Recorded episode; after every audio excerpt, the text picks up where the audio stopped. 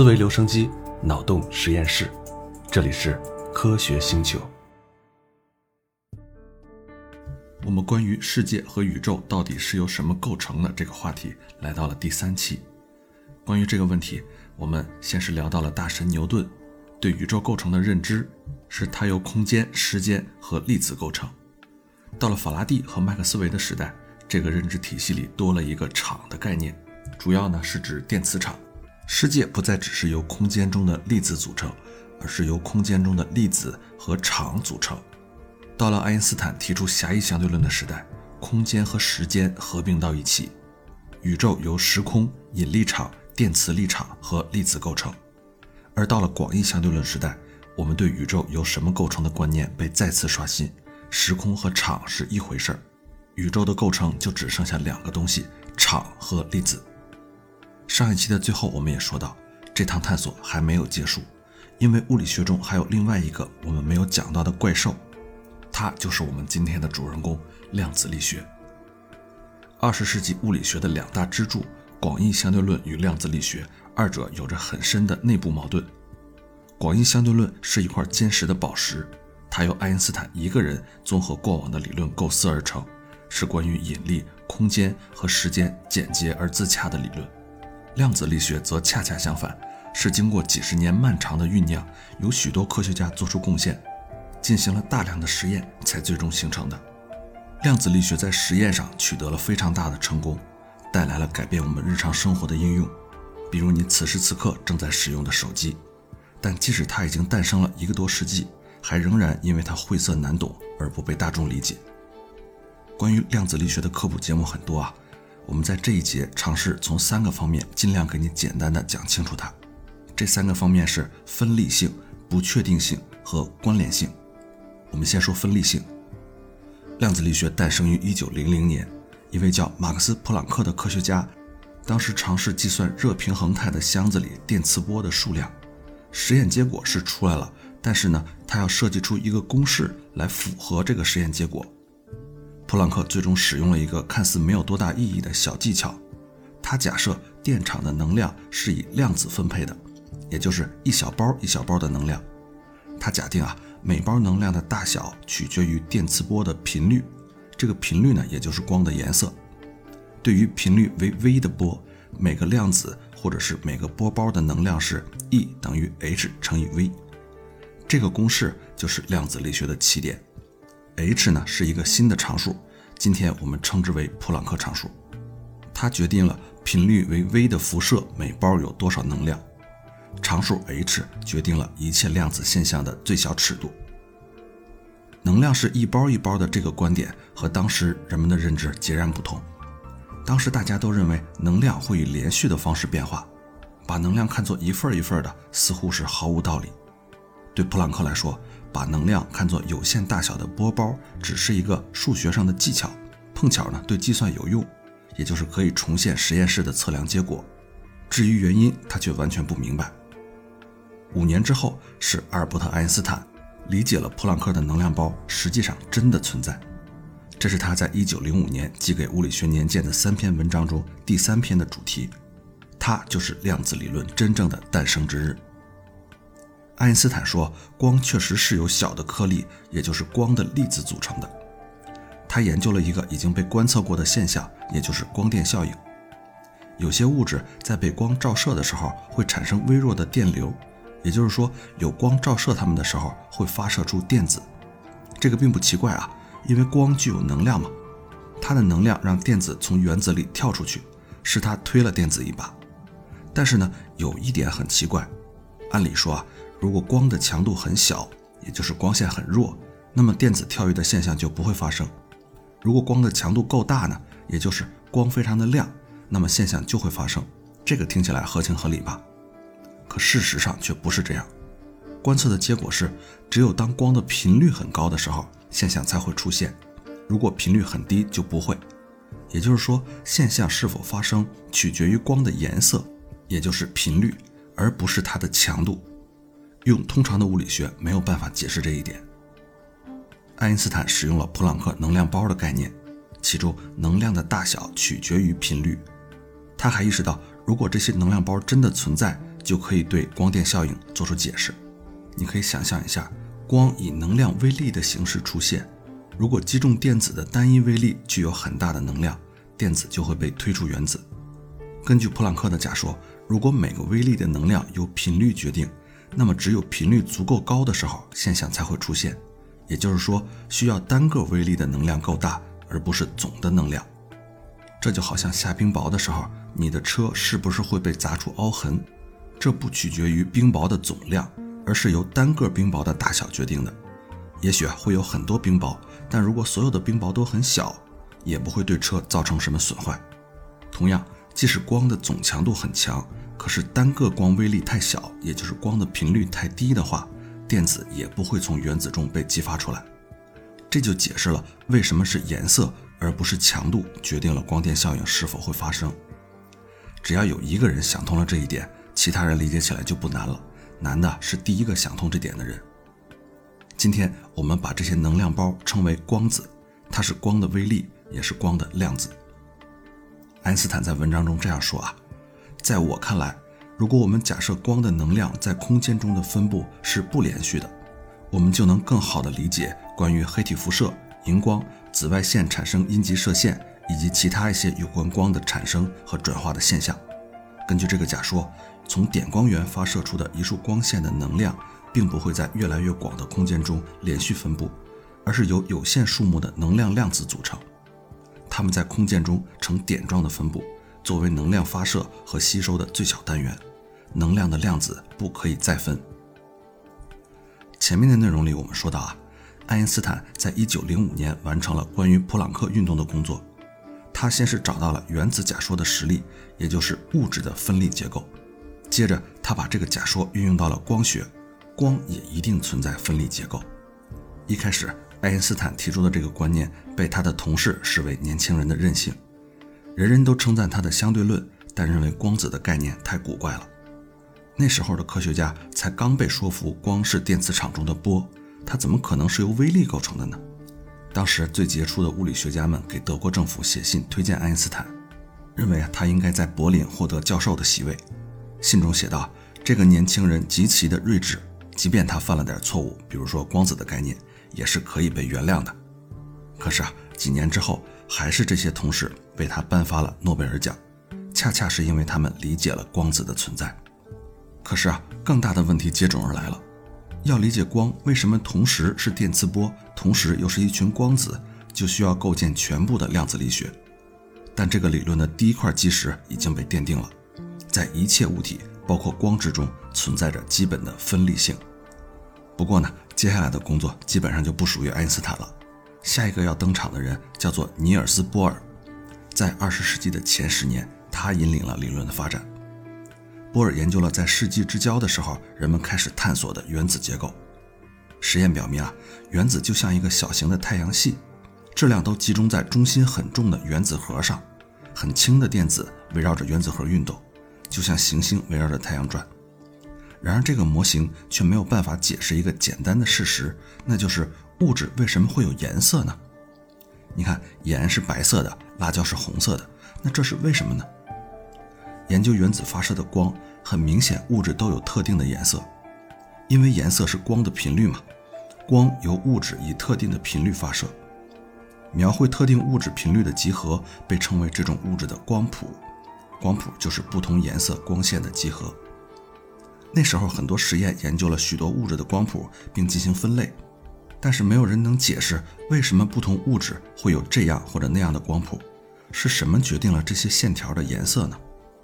我们说颜色被光的频率所决定，也就是发射光的电荷的振动所决定，这些电荷就是原子内运动的电子，所以通过研究光谱，我们可以搞清楚电子是怎样绕着原子核运动的。反过来讲呢，通过计算绕原子核运动电子的频率，我们也可以预言每种原子的光谱。这个说起来简单，但是操作上却没有人能做得到。实际上，整件事情看起来都非常的不可思议。因为啊，在牛顿的力学中，电子能够以任何速度绕着原子核运动，因此可以发射任何频率的光。那为什么原子发射的光不包含所有的颜色，而只包括特定的几种颜色呢？为什么原子的光谱不是一个连续谱，而是几条分离的线呢？用专业术语来说啊，为什么是分立的而不是连续的？几十年来，物理学家似乎都没有办法找到答案。这个波尔呢，通过一个奇怪的假设，找到了一种解决办法。他发现，如果假定原子内电子的能量只能是特定的量子化的值，就好像普朗克和爱因斯坦假设光量子的能量是特定的值一样，那么一切就可以解释得通了。关键之处又是分立性，但是这次不是光的能量，而是原子中电子的能量。不止光子有分立性，电子也有分立性。波尔假设，电子只能在离原子核特定的距离处存在。也就是说，只能在特定的轨道上，这个尺度由普朗克常数 h 决定。电子可以在能量允许的情况下，从一个轨道跳跃到另外一个轨道，这个就是著名的量子跃迁。电子在这些轨道运动的频率决定了发出的光的频率。因为电子只能处于特定的轨道，所以只能发射特定频率的光。通过这些假设，波尔计算了所有原子的光谱。甚至准确预言了还没有被观测到的光谱。但是为什么只能有特定的轨道呢？说电子跃迁又是什么意思呢？在波尔的哥本哈根研究所，人们尝试给原子世界中这种古怪的行为造成的混乱赋予秩序，并建立一个逻辑严密的理论。研究进行的非常的艰难，旷日持久，直到一个年轻的德国人找到了关键的那把钥匙，他叫做维尔纳·海森堡。海森堡思考：电子凭什么一定要按照我们能理解的方式来运行呢？如果电子就是可以消失又突然出现，又怎么样呢？再进一步，如果电子只有在互相进行作用的时候，与其他物体碰撞的时候，它才出现呢？如果说在两次相互作用之间，电子并没有确定的位置呢？根据这个设想，海森堡立刻投入了计算，他得到了一个让人不安的理论。在对粒子运动进行基本描述的时候，并不能描述粒子在任意时刻的位置，而只能描述它在某些瞬间的位置，也就是粒子和其他物质相互作用的那些瞬间。这就是量子力学的第二块基石。最难理解的要点是事物之间相关性的那一面。电子不是始终存在，而是在发生互相作用的时候才存在，也就是和其他东西碰撞的时候才会出现。电子就是从一个相互作用到另一个相互作用跃迁的集合。当没有东西扰动它的时候，电子不存在于任何地方。海森堡写出了一个数字的表格，也就是矩阵。但是啊，他的矩阵在计算的时候比较难用。后来呢，又是一个二十多岁的年轻人接棒了海森堡的工作，并建立了完整的形式和数学框架。这个人就是保罗·狄拉克。他被认为是继爱因斯坦之后二十世纪最伟大的物理学家。在他的手里，量子力学从杂乱无章的灵感、不完整的计算、模糊而形而上学的讨论、奏效却让人费解的方程，变成了一个完美的体系，既优雅又简洁。现在，狄拉克的量子力学是所有工程师、化学家、分子生物学家都要使用的数学理论，其中的每个物体都由抽象的空间来定义。除了那些不变量，比如说质量之外，物体自身再没有其他的属性。你像位置啊、速度啊、角动量、电势等等，只在碰撞，也就是和另一个物体相互作用的时候，才具有实在性。就像海森堡意识到的那样，不只是位置无法被定义，在两次相互作用之间，物体的任何变量都没有办法被定义。这就是我们今天说到的量子力学的第二个方面——相关性。但是啊，物理学和其他学科特别大的一个区别就是，它不光是要能解释事情，还必须要能预测事情。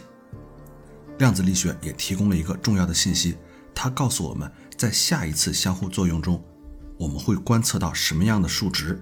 但是啊，它不能给出一个确定的结论，而是只能以概率的形式。这就来到了量子力学的第三个特点：不确定性。我们没办法确切的知道。电子会在哪里出现？但是我们可以计算它出现在这里或者那里的概率。这个和牛顿理论相比是一个根本性的变化。在牛顿的理论中，原则上我们可以准确地预测未来，而量子力学把概率带入了事物演化的核心。这种不确定性是量子力学的第三块基石。人们发现概率在原子层面起作用。如果我们拥有关于初始数据的充分信息，牛顿的物理学就可以对未来进行精准的预测。可是，在量子力学里，即使我们能够进行计算，也只能计算出概率来。这种微小尺度上决定论的缺失是大自然的本质。电子不是由大自然决定向左还是向右运动，它是随机的。宏观世界表面上的决定论，只是由于微观世界的随机性基本上会相互抵消，只剩下微小的涨落。我们在日常生活中根本没办法察觉到这个涨落。这就好比是一个赌徒在赌场里可能大输，也可能大赢，但是一个赌场服务几万、几十万的赌徒的时候，它的盈利却是很稳定的。狄拉克的量子力学允许我们做两件事情。首先呢，是计算一个物理量可以取哪些值。当一个物体和其他物体相互作用的时候，能计算出的是在相互过程中物理量可以取的值。狄拉克的量子力学允许我们做的第二件事是计算一个物理量的某个值在下一次相互作用中出现的概率。但是啊，在两次相互作用之间发生了什么事儿，理论并没有提及，它根本不存在。我们可以把某个位置找到电子或其他任何粒子的概率想象成一块弥散的云，这个云越厚，发现粒子的概率就越大。有那么几十年时间，对物理学家来说就好像天天都是过节一样，每一个新问题都可以通过量子力学的方程得到答案，而且啊，答案总是正确的。举个例子来说吧，在19世纪到20世纪之间。化学家们明白了，所有不同的物质都是由少量简单的元素结合到一起形成的，比如说氢、氦、氧等等，一直到铀。门捷列夫把这些元素按照顺序排列在著名的元素周期表里。这张表总结了组成世界的元素的属性。可是，为什么是这些特定的元素呢？为什么每种元素都有特定的属性，而不是其他的属性呢？又为什么这些属性会发生周期性的变化呢？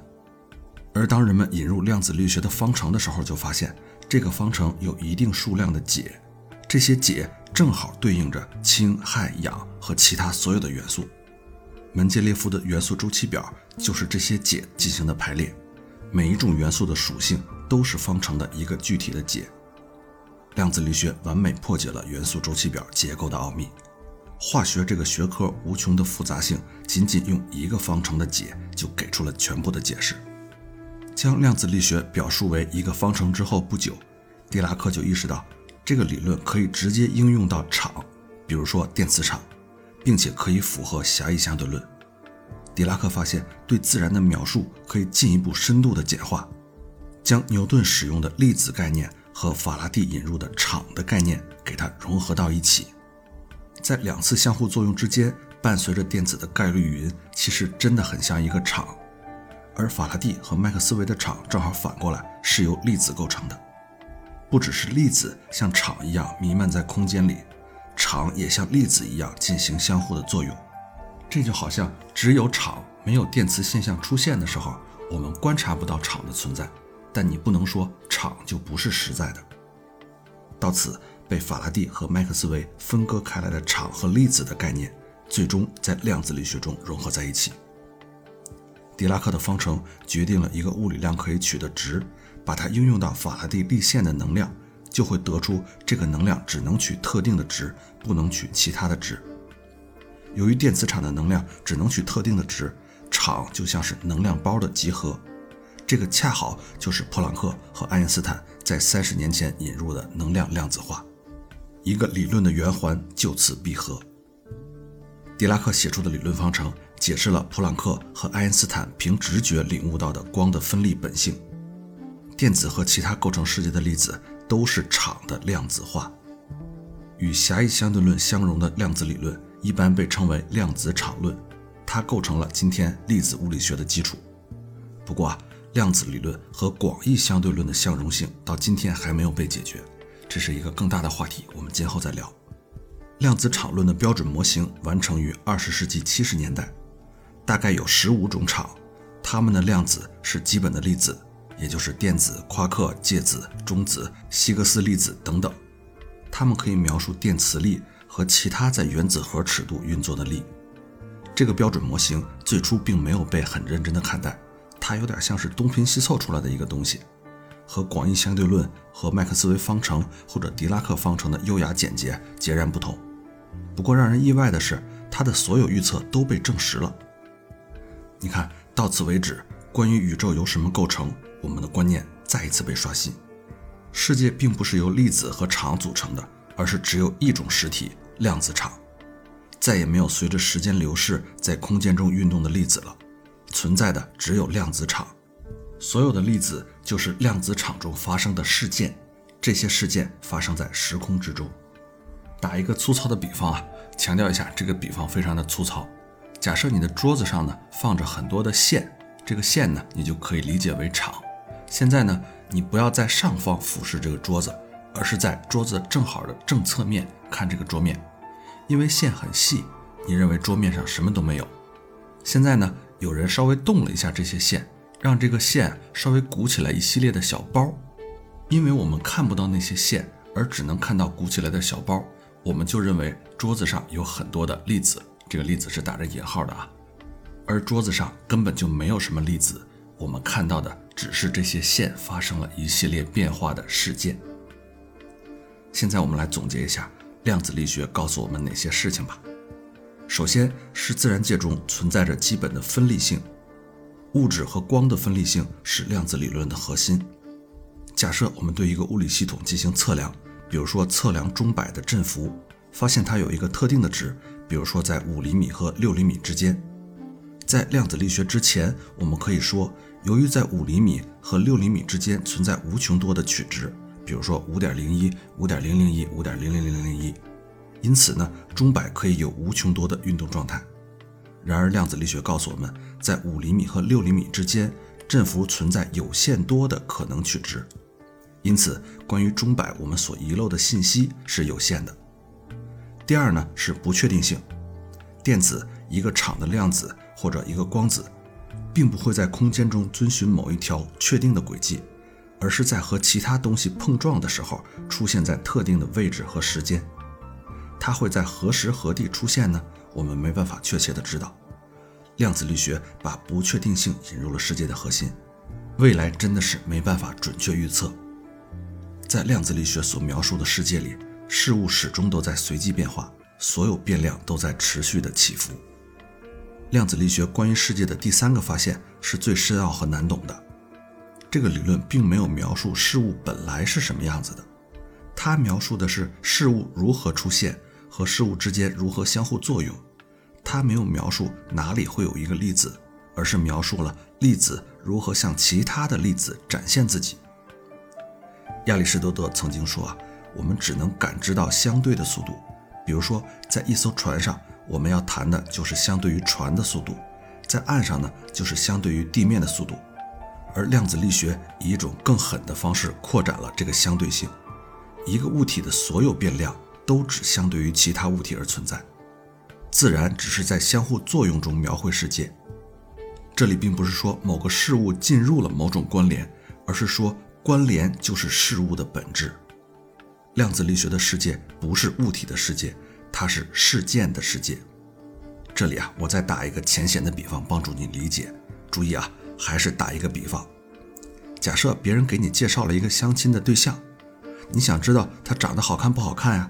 对方说：“嗯，这个我不知道。”但是每个身边的人看到他都会停下脚步，再回头看一眼。